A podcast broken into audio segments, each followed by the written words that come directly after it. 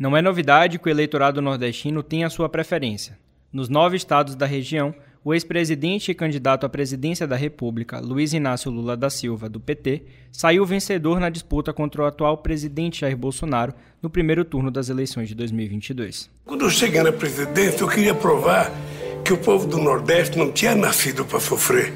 O que faltava, na verdade, era alguém que olhasse para o Nordeste com o carinho, com o olhar que se olha para a totalidade do território brasileiro. E eu acho que o Nordeste pode muito mais, porque o povo é criativo, o povo é esperto. Uma região que é capaz de produzir a qualidade intelectual dos repentistas nordestinos, que tem um Luiz Gonzaga, um Patativa do Assaré, um Dominguinho, essa região não nasceu para ser tratada como se fosse gente de segunda categoria. Essa região é gente de primeira categoria e precisava apenas da oportunidade. O que, que nós fizemos? Abrimos a porta. No Nordeste, Lula fez 67% dos votos válidos contra 26,8% de Bolsonaro. A aposta do petista para o segundo turno é justamente aumentar a margem na segunda maior região do país para compensar as eventuais dificuldades que tem encontrado no Sudeste. Você do Nordeste, eu quero agradecer todo o seu apoio por ocasião das eleições. Vocês me deram mais votos agora, nesse último dia 2 de outubro, do que no primeiro turno de 2018. O Nordeste é uma região fantástica, de um povo amigo, alegre e acolhedor. E eu tenho certeza que vocês agora dobrarão a votação que eu tive no primeiro turno. Um abraço, meu Nordeste. Tamo juntos, o Brasil é nosso. E a Bahia? Quais estratégias as campanhas presidenciais estão adotando por aqui para o segundo turno?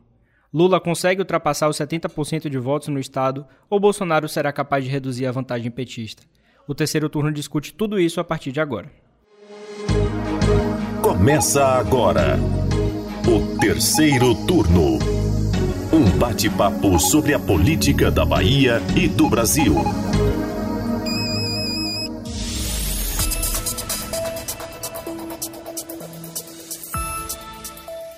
Eu sou Gabriel Lopes e comigo para a gravação do podcast de política do Bahia Notícias, os repórteres do site Lula Bonfim. Olá, turma. E Anderson Ramos. E aí, galera, tudo bem com vocês? Bom, pessoal, antes da gente começar esse episódio aqui, eu queria ressaltar, queria destacar todo mundo que está nos ouvindo que chegamos, enfim, ao episódio 150 do terceiro turno. Eu acho que vale sim uma menção aí honrosa. O terceiro turno, graças a Deus, já é um produto do Bahia Notícias extremamente consolidado, a gente tem a nossa audiência e é uma das partes mais bacanas do trabalho que eu faço aqui no Bahia Notícias, falando por mim. É muito prazeroso estar com vocês aqui toda sexta-feira. E é isso. Subscreva aí, viu, Gabriel? Muito bom, muito bom fazer parte desse projeto aí do Bahia Notícias. Muito bom, maravilhoso.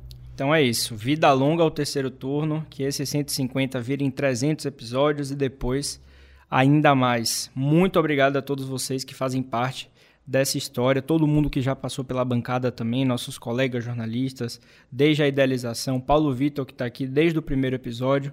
Então é isso, muito obrigado de coração a vocês. Bom, mas aí começando aqui agora o nosso episódio, meus queridos, a gente tem falado muito sobre eleições aqui no terceiro turno. Esse ano, de fato, o nosso podcast foi recheado com conteúdo sobre esse tema, como deveria ser. Eu fui até dar uma olhada, falando aqui para vocês. É, o último episódio que a gente trouxe aí, que fugia um pouquinho desse tema, né, de política, de eleição, foi lá em 17 de junho, no terceiro turno 132, quando a gente falou sobre uma eventual mudança no circuito do Carnaval de Salvador, que aquela época era o que estava sendo pautado, né?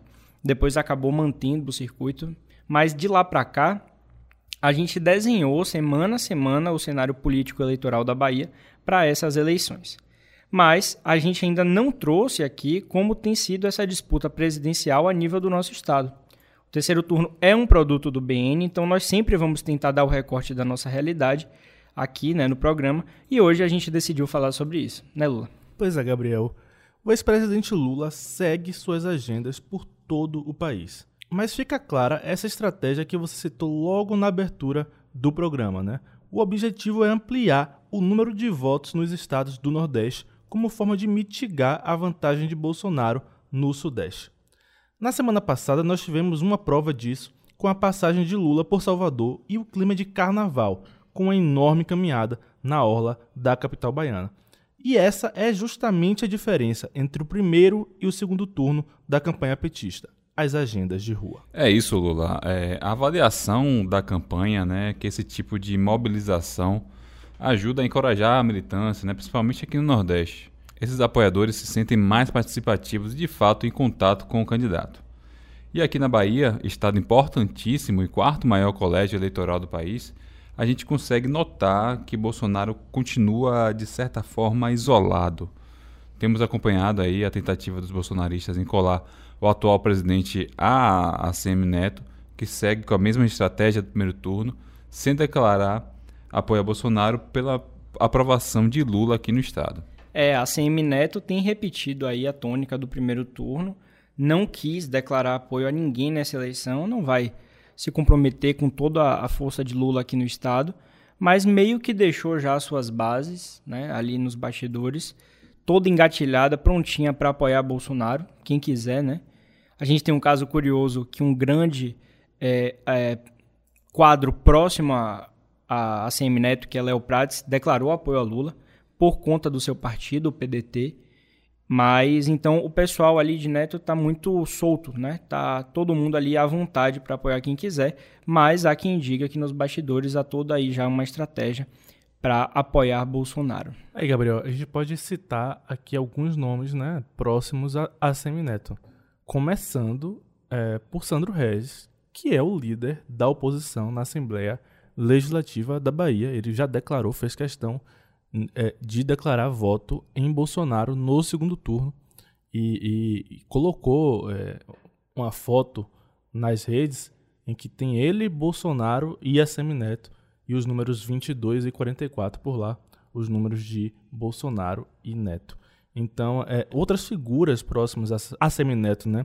É curioso, é, a própria Ana Coelho, vice de Assemineto, ela não declarou o voto especificamente em ninguém mas ela é, tem um marido dela que já no primeiro turno declarou voto em Bolsonaro, Tiago né? Correia. Tiago Correia, e o tio dela, com quem ela postou foto recentemente agora, apoia Bolsonaro, e na foto que ela postou, o tio tava com o adesivo do 22 ali de Bolsonaro, marcando posição no Instagram de Ana Coelho. Para quem não sabe, o tio dela é Nilo Coelho, né? Ex-governador da Bahia. Ex-governador. Atual prefeito de Guanambi. Guanambi, perfeito. É uma estratégia que Neto está utilizando parecida com a do primeiro turno, né?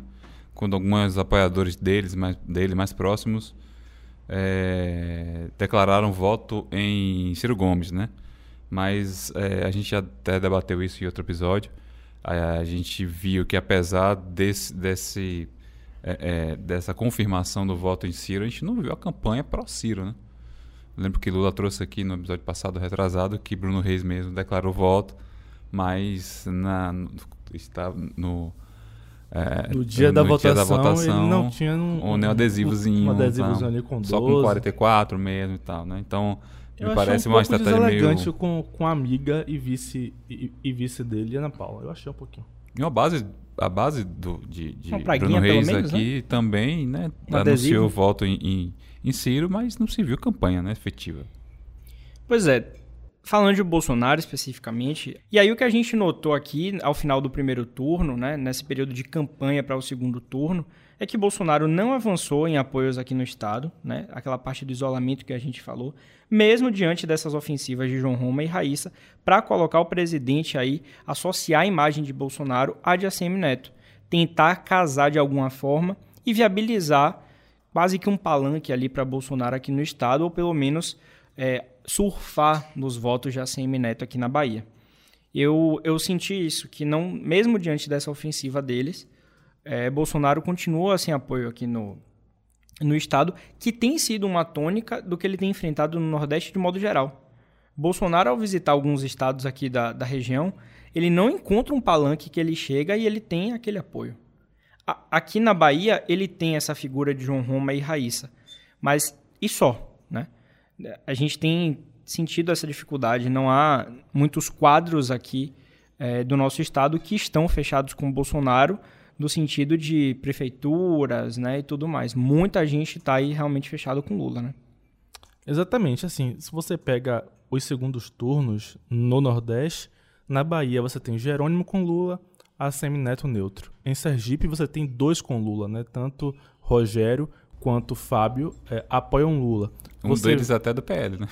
Ah, Não, o, o- o do PL é curioso isso, né? Ele, ele era o candidato favorito a ganhar e ele acabou tendo a sua candidatura indeferida, né? Por inelegibilidade. E, curiosamente, no segundo turno, ele está apoiando o, candidato do PT, né? E, e tá junto com Lula, porque a, porque a campanha do PT lá tá com Lula. É, aí você vai para Lagoas. Tem o, tem o candidato é, de Lula, que é, é, Paulo Dantas, o atual governador, está afastado, mas é o atual governador. E Rodrigo Cunha, que está neutro, do União Brasil, neutro. Em Pernambuco, você tem Marília Reis com Lula, você tem Raquel Lira, neutra, né? Ela já disse, inclusive, que não vota em Bolsonaro. É, é assim, ela não tem nada a ver politicamente com o Bolsonaro, né? Ela, ela é filiada ao PSDB, mas a origem dela é no PSB de Pernambuco, né? Ela não tem uma ligação política com o bolsonarismo, com a direita em si. Ela se identifica com a centro-esquerda. E aí, é, é, é, ela tem eh, diversos apoios de bolsonaristas, né? O candidato bolso- bolsonarista lá, Anderson Ferreira, apoia ela, mas ela se recusou a declarar um apoio à presidência da República. Agora, no escurinho da urna, eu palpitaria que o voto dela é Lula, tá? É, é, é. Então, quando você chega em toda a região Nordeste, é, Bolsonaro encontra, enfrenta dificuldade, né? Ele conseguiu um apoio é, é, é forte, forte no, no Nordeste, que é do prefeito de Maceió, que é JHC, que é, curiosamente é do PSB, tá? Só que JHC ele tem esse perfil um pouco mais à direita, ele é anti- anti-lulista, antipetista, e, e a política é, alagoana tá com uma, um- uma rixinha entre o PSB e, e o PT, tá? É por causa do, do primeiro turno, em que o PT decidiu apoiar o MDB e não o PSB no primeiro turno. Enfim, e aí o bolsonarismo é, é, acaba ficando quase que sem palanque na região Nordeste, né? É, é, tem uma questão política do bolsonarismo, é, tem uma rejeição muito grande no Nordeste, né? Claro que tem regiões pontuais da região Nordeste em que, em que, o, em que, o, em que o bolsonarismo é forte, como por exemplo Maceió, como por exemplo João Pessoa, como a região oeste, oeste da, da Bahia, o extremo sul da Bahia também tem a- a- alguns focos de bolsonarismo, mas ainda assim não majoritário, tá? Não é majoritário. Você tem uma cidade de, de Pernambuco, ali na parte norte de Pernambuco, que é, que é, é- é- é tendente a Bolsonaro, mas são muito pontuais. Quando você pega o geral, o Nordeste é muito anti- anti-bolsonarista e muito lulista. De fato. Então tem essa dificuldade de Bolsonaro na região. Voltando aqui para a Bahia, meus caros, é, a gente vê ainda é, a campanha bolsonarista aqui no estado, embora não tenha um palanque, é, é bem, bem clara, né, de, de, de, de, de apoiar Bolsonaro, independente do apoio de Neto, né? É, Roma já desde o início do segundo turno, Roma já falou mais de uma vez, já criticou mais de uma vez a neutralidade de ACM Neto e disse que a prioridade dele é eleger Bolsonaro, é me- aumentar, é diminuir a rejeição de Bolsonaro e melhor, melhorar a- o desempenho dele aqui na Bahia. É, ele declarou voto em Neto, assim como a, a candidata ao Senado na sua chapa, doutora Raíssa Soares. Ela foi até um pouco mais enfática, né, no apoio a Neto e tal, mas de fato é, é, ainda não se vê essa integração, né, vamos dizer assim, entre, entre é, Roma e a campanha de, de, de Neto. Outra coisa, assim, a gente não está vendo assim com a com, com, de uma forma mais explícita o apoio dos candidatos que foram eleitos pelo PL, principalmente a, a candidatura de Neto, né? É, aqueles mais bolsonaristas raiz, né? A gente tem alguns que apoiam, né? É, Neto, que são da base dele aqui, como o Lula falou, Sandro Regis. Tem o PSDB também, tem uma parte do PP que apoia hum, de forma explícita o, o, é, os dois, né? O voto Neto-Bolsonaro. A Mas- turma de, de João Leão, mais especificamente, né? João Leão que assumiu esse voto em, em Bolsonaro aqui no estado. né? É, a gente tem Cajado aí também que está fazendo uma- uma forte, é, é, um forte pressão aí sobre isso. Mas é isso, né? Assim, os bolsonaristas raiz, é, é, não, a gente não está vendo um, uma- um empenho tão grande, né? Pelo menos não se mostra isso né, nesse voto Lula, eh, Neto Bolsonaro, mas é algo que a gente precisa ver nesses próximos dias aí de campanha e é o que chama atenção, né? Não deixa de chamar atenção. E aí é curioso, tá? É, essa diferença, é, essa frente que Lula colocou sobre Bolsonaro no estado da Bahia, de 3,8 milhões de votos, ela é mais da metade da diferença total entre eles no Brasil inteiro, né? A Bahia tem um peso gigantesco nessa, nessa eleição e pode fazer a diferença para o Lula, tá? Porque é, dos grandes estados não tem nenhum que tenha uma diferença tão grande de votos entre Lula e Bolsonaro, né? Você, você vai em São Paulo, Bolsonaro teve uma pequena vantagem. Você vai em Minas, Lula teve uma pequena vantagem, né? Você vai para o Rio, Bolsonaro teve uma pequena vantagem. Na Bahia, a vantagem de Lula é muito grande. É, é um negócio sur, surreal. Ele teve quase, quase 70% dos votos válidos, né? Tem uma expectativa aqui no estado de Lula bater 72 a 75% dos votos válidos no estado. Isso, se isso realmente acontecer, vai ser muito considerável, muito forte para o Lula na conta final. Considerando aí, Lula, é, com isso que você falou, que no plano nacional essa vantagem que você citou foi de 6,2 milhões de votos, a gente pode dizer que mais da metade dessa diferença pode ser colocada aqui na conta do eleitor baiano, né? a grosso modo. Então, é um estado fundamental, um estado decisivo para essa eleição e quarto maior colégio eleitoral do país. Então, tudo isso vai contar aí para esse segundo turno. Como você falou, a campanha petista quer atingir aí os 75% dos votos aqui. É, Lula faltou pouco mais de um milhão e meio de votos né, para liquidar a fatura do primeiro turno. É, fazendo uma conta básica aqui, estou fazendo uma pesca no, no, no site do TSE, é, contabilizando o resultado dos outros candidatos à presidência aqui na, na Bahia, é, dá pouco mais de 500 mil votos, né?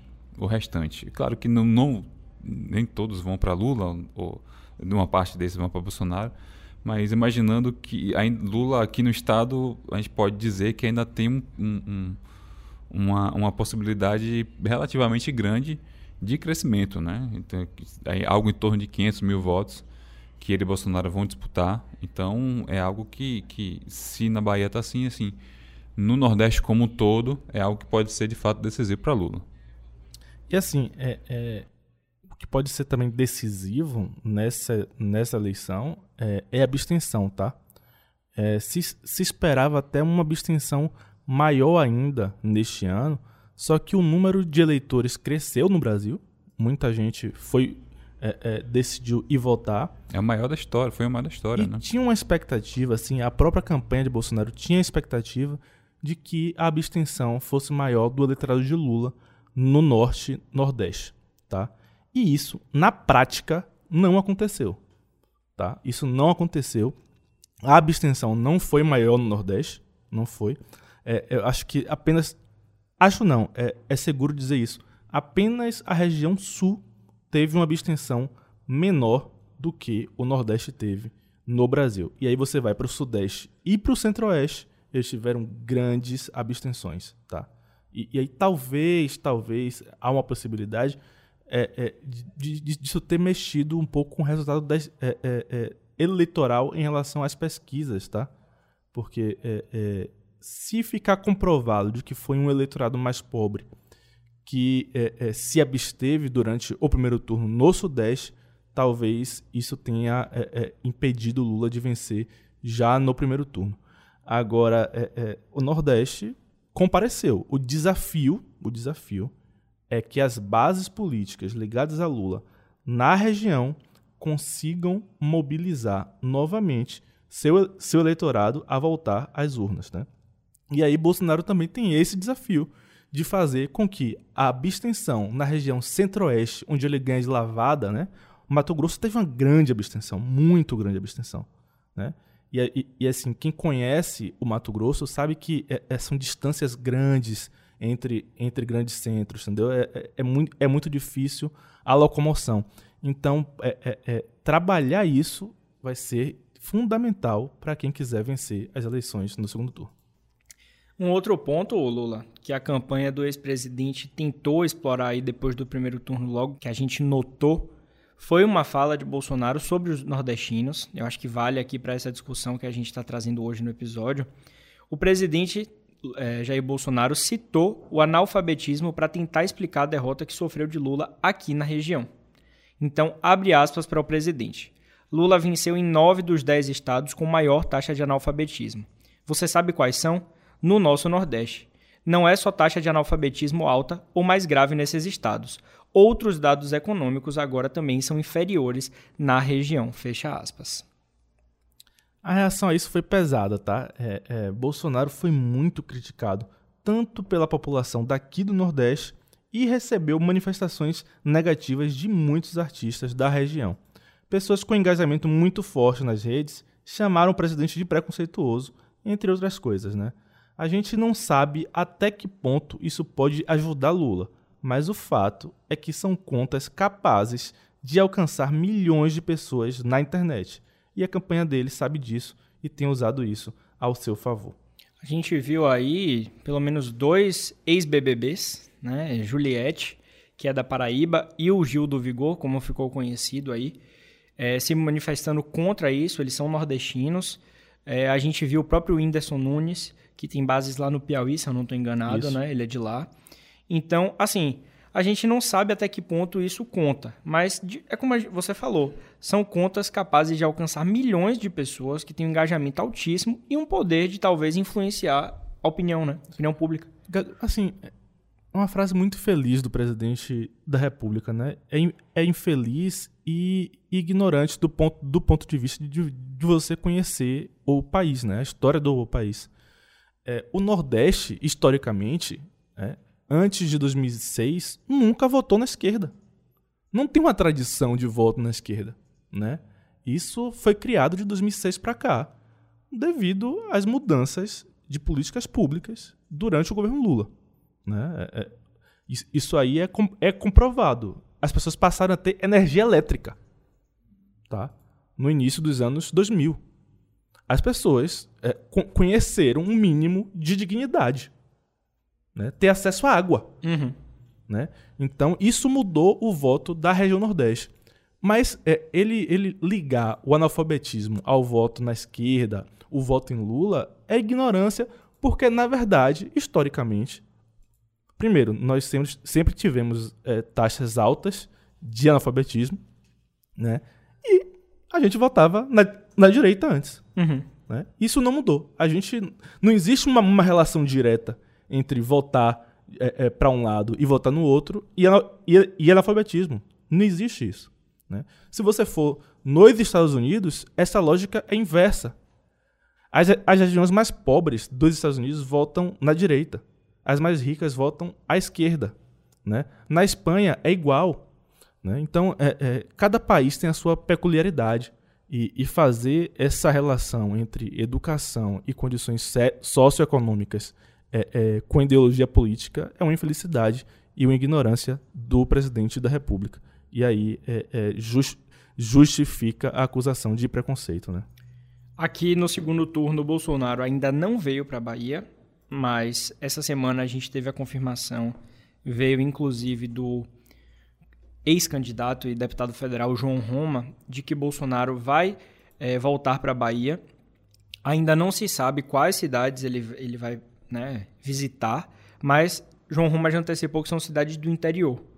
E apesar dele não ter vindo aqui ainda, né, ele já teve emissários em Vitória da Conquista, com Magno Malta, Damares Alves e Bia e Feira de Santana no último final de semana, com Michele Bolsonaro e também a ex-ministra Damares. Né? Damares que tem uma ligação pessoal com Feira de Santana, ela já, ela já, ela já morou em Feira de Santana.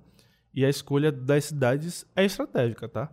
Se eles não passaram por Salvador, eles passaram pelas duas maiores cidades do interior do, do estado, que é Feira de Santana e Vitória da Conquista.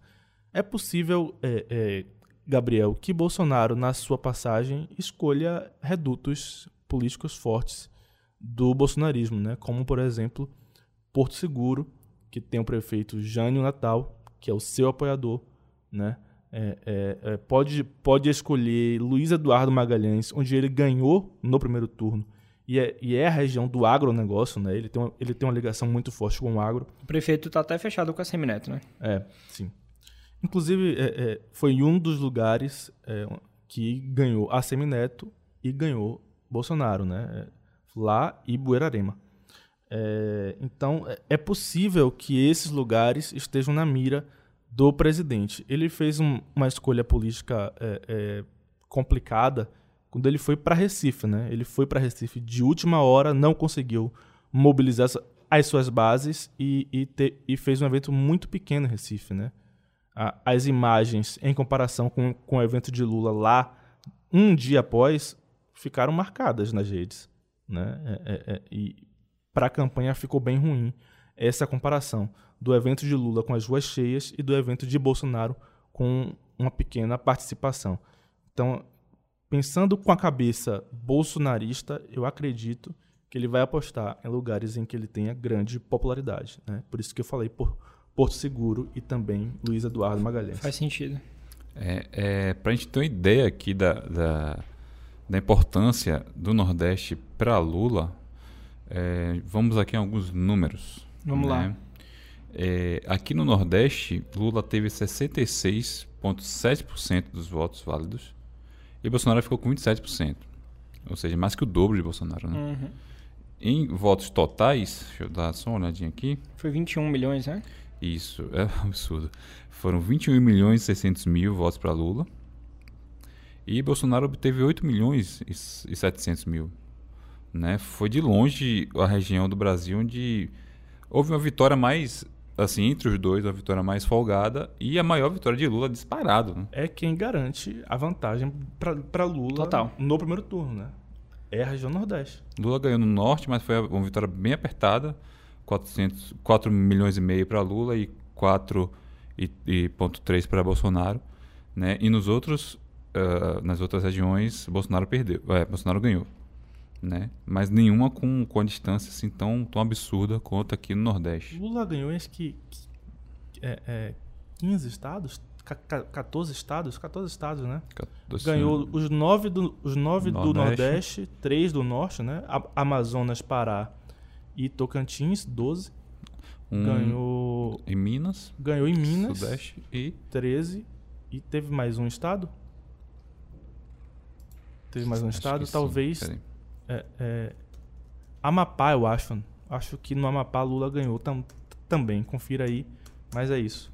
Amapá, Amazonas, Pará, Tocantins, Minas, no Sudeste e os nove estados da região Nordeste. Isso, 14 estados. Os 14 estados que Lula venceu. Uhum. Bolsonaro venceu nos outros 12, mais no Distrito Federal. É, é um, uma eleição bem equilibrada até nessa divisão de estados, né? É, é eles terminaram bem próximos e, e, isso se, se refletiu também na divisão estadual de quem ganhou em cada local. E o Sudeste, né, que é o maior colégio do país, a diferença foi pouquinha. Curtinha, 2 milhões de votos. Né? Então, para Lula isso foi até interessante. Eu queria trazer aqui só uma fala é, é, de Flávio Dino, né, ex-governador do Maranhão e eleito senador. É, muito interessante, né? Até viralizou aí na, na, na última semana. É, a fala dele foi no encontro né, com os coordenadores, com os principais aliados da campanha de Lula. Ele fala o seguinte: abre aspas aí para Dino, brincaram com essa diferença em, no norte e nordeste. E eu queria acentuar que ela tem um caráter estratégico decisivo para essa eleição. Significa dizer que ampliar no norte e no nordeste é um dos vetores da nossa vitória. Eleição se ganha na rua e militância vai para a rua quando o líder vai para a rua. Ou seja, é, ele reforçou aqui que uma possível vitória de Lula se dará aqui pela região norte e Nordeste. E isso justifica a presença dos dois, né, mas principalmente de Lula, na região Nordeste na, na semana anterior, tá? Isso deixa claro do porquê que Lula fez uma sequência de eventos de rua, de rua, é, em Salvador, em Aracaju, em Recife, né? É, ele rodou a região Nordeste fazendo eventos de campanha de grande porte, tá? Eu estive no evento de Lula aqui em Salvador e foi uma apoteose. Parecia carnaval. Parecia carnaval. Muita gente e, e, e, Lula muito popular, né? As pessoas gritavam assim Lula. Teve até uma amiga que tava gritando Lula, era pra mim, mas eu, eu, eu não tava prestando atenção. Eu não tava prestando Naquele atenção. porque evento? Eu achava que todos os gritos de Lula ali eram pro presidente Lula, né? A concorrência foi desleal. É, né, e aí caso. eu não tava prestando atenção. Uma colega do correio que bateu em minhas costas assim, ó, Lula, estão falando com você lá embaixo. aí eu, eu, eu reconheci minha amiga lá é, é, é, na militância. Mas enfim, é, é isso. Eu acho que o, o Nordeste é decisivo para as eleições. A Bahia é muito decisivo. Muito decisivo. É, é saber se Lula vai ampliar ou diminuir a distância aqui na região é chave para saber se Lula vai ganhar ou perder a eleição. É curioso essa, essa- a escolha da estratégia, né? É, é que a campanha de Lula fez, é, visando ampliar a, a margem, de, de- a distância para Bolsonaro aqui e, de uma certa forma, é, conter um, um- um avanço de Bolsonaro nas outras regiões, né? Tanto é que a imprensa nacional noticiou desde a semana passada que a campanha de, de Lula praticamente é, é, abriu mão do Centro-Oeste. Sabe que ali é vitória perdida, né? Não tem muito para onde correr. Então, é, a estratégia passa por isso, por ampliar a, a, a diferença aqui no Nordeste e no Norte, se possível, e conter aí o aumento de Bolsonaro nas outras regiões, no Sul e no Sudeste, que ainda assim tem uma presença forte da esquerda e muita gente votou em Lula, apesar de Lula ter perdido nessas regiões, mas ainda há uma, uma, é, uma esperança aí de que Bolsonaro não cresça, de contenção de crescimento de Bolsonaro. Interessante você citar essa questão do Centro-Oeste, Anderson. Só para trazer um contexto aqui, recentemente eu estive em Brasília, né, a capital federal, e eu vi de perto como as pessoas lá ainda são muito Bolsonaro, digamos assim. A quantidade de carros, de apartamentos, de bandeiras que eu vi é, com a imagem de Bolsonaro e o número dele foi uma coisa assim monstruosa na minha avaliação, né? A gente está acostumado aqui com a nossa realidade de Salvador, né? Já trazendo essa comparação. Eu andava pelas ruas de Brasília, né? Na capital mesmo. A maioria dos apartamentos tinha é, uma bandeira grande, a- o rosto de Bolsonaro. Os carros tinham uma bandeira enorme no capô, o perfurado, que é tradicional nas campanhas políticas, atrás do carro. Caminhonetes adesivadas de Bolsonaro, a caminhonete inteira é, verde e amarela. Então me chamou muito a atenção. É, o Distrito Federal que deu a Bolsonaro 51% de votos e Lula ficou com menos de 40%, ficou nos 36, se eu não me engano, 36 e um quebrado. Então, o Distrito Federal, de uma maneira geral, que representa aí boa parte do Centro-Oeste, é, são quase 3 milhões né, de população lá no Distrito Federal.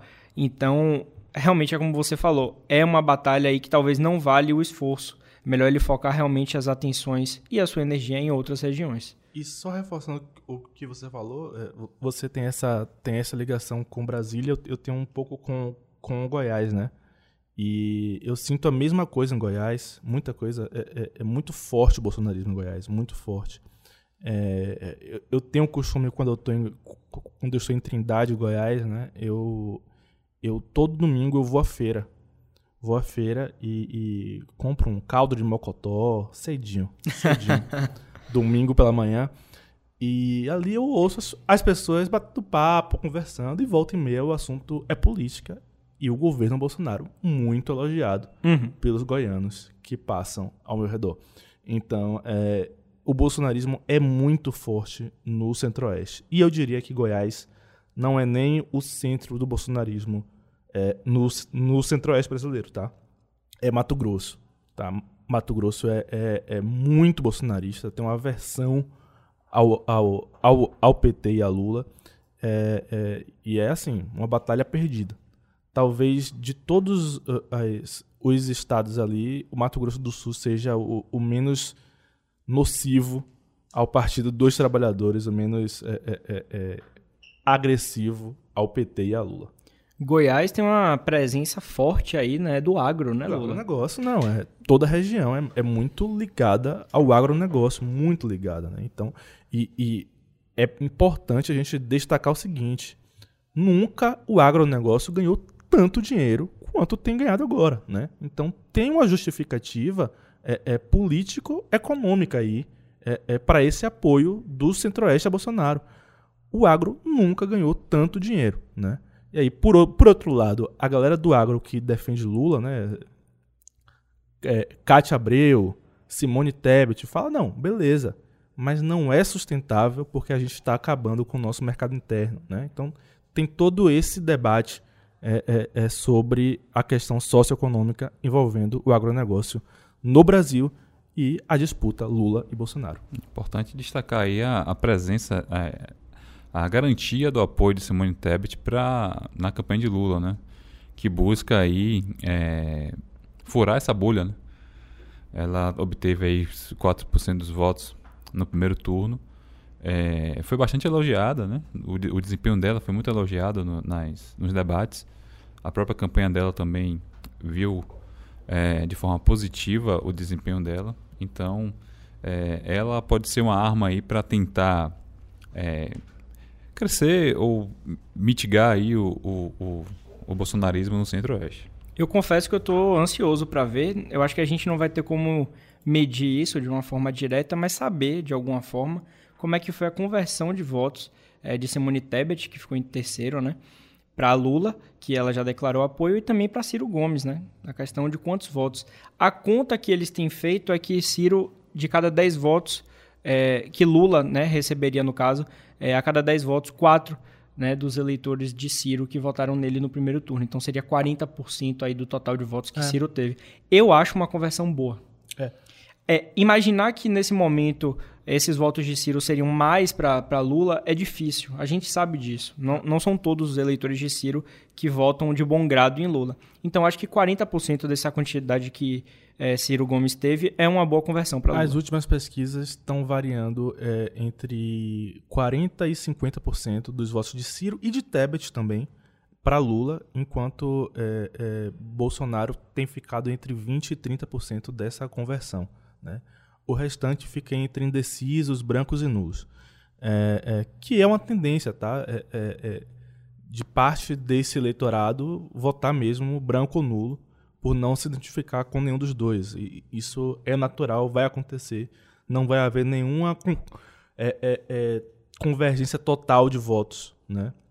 Para nenhum dos dois candidatos. eu acho interessante a gente, a gente avaliar isso, é, do seguinte ponto de vista, né? É curioso porque é, a gente vê muito o debate entre direita e esquerda, direita e esquerda, e aí você vê o, o, o programa é, eleitoral, o, o, programa político de governo de Ciro Gomes é um programa bem à esquerda, tá? Quando você lê o, projeto nacional de desenvolvimento, é um projeto bem à esquerda. Mas Ciro Gomes não, não dedicou um apoio, é, é, é, como é que posso dizer, direto, forte, incisivo para Lula. Né? Ele declarou um apoio sem citar o nome de Lula uhum.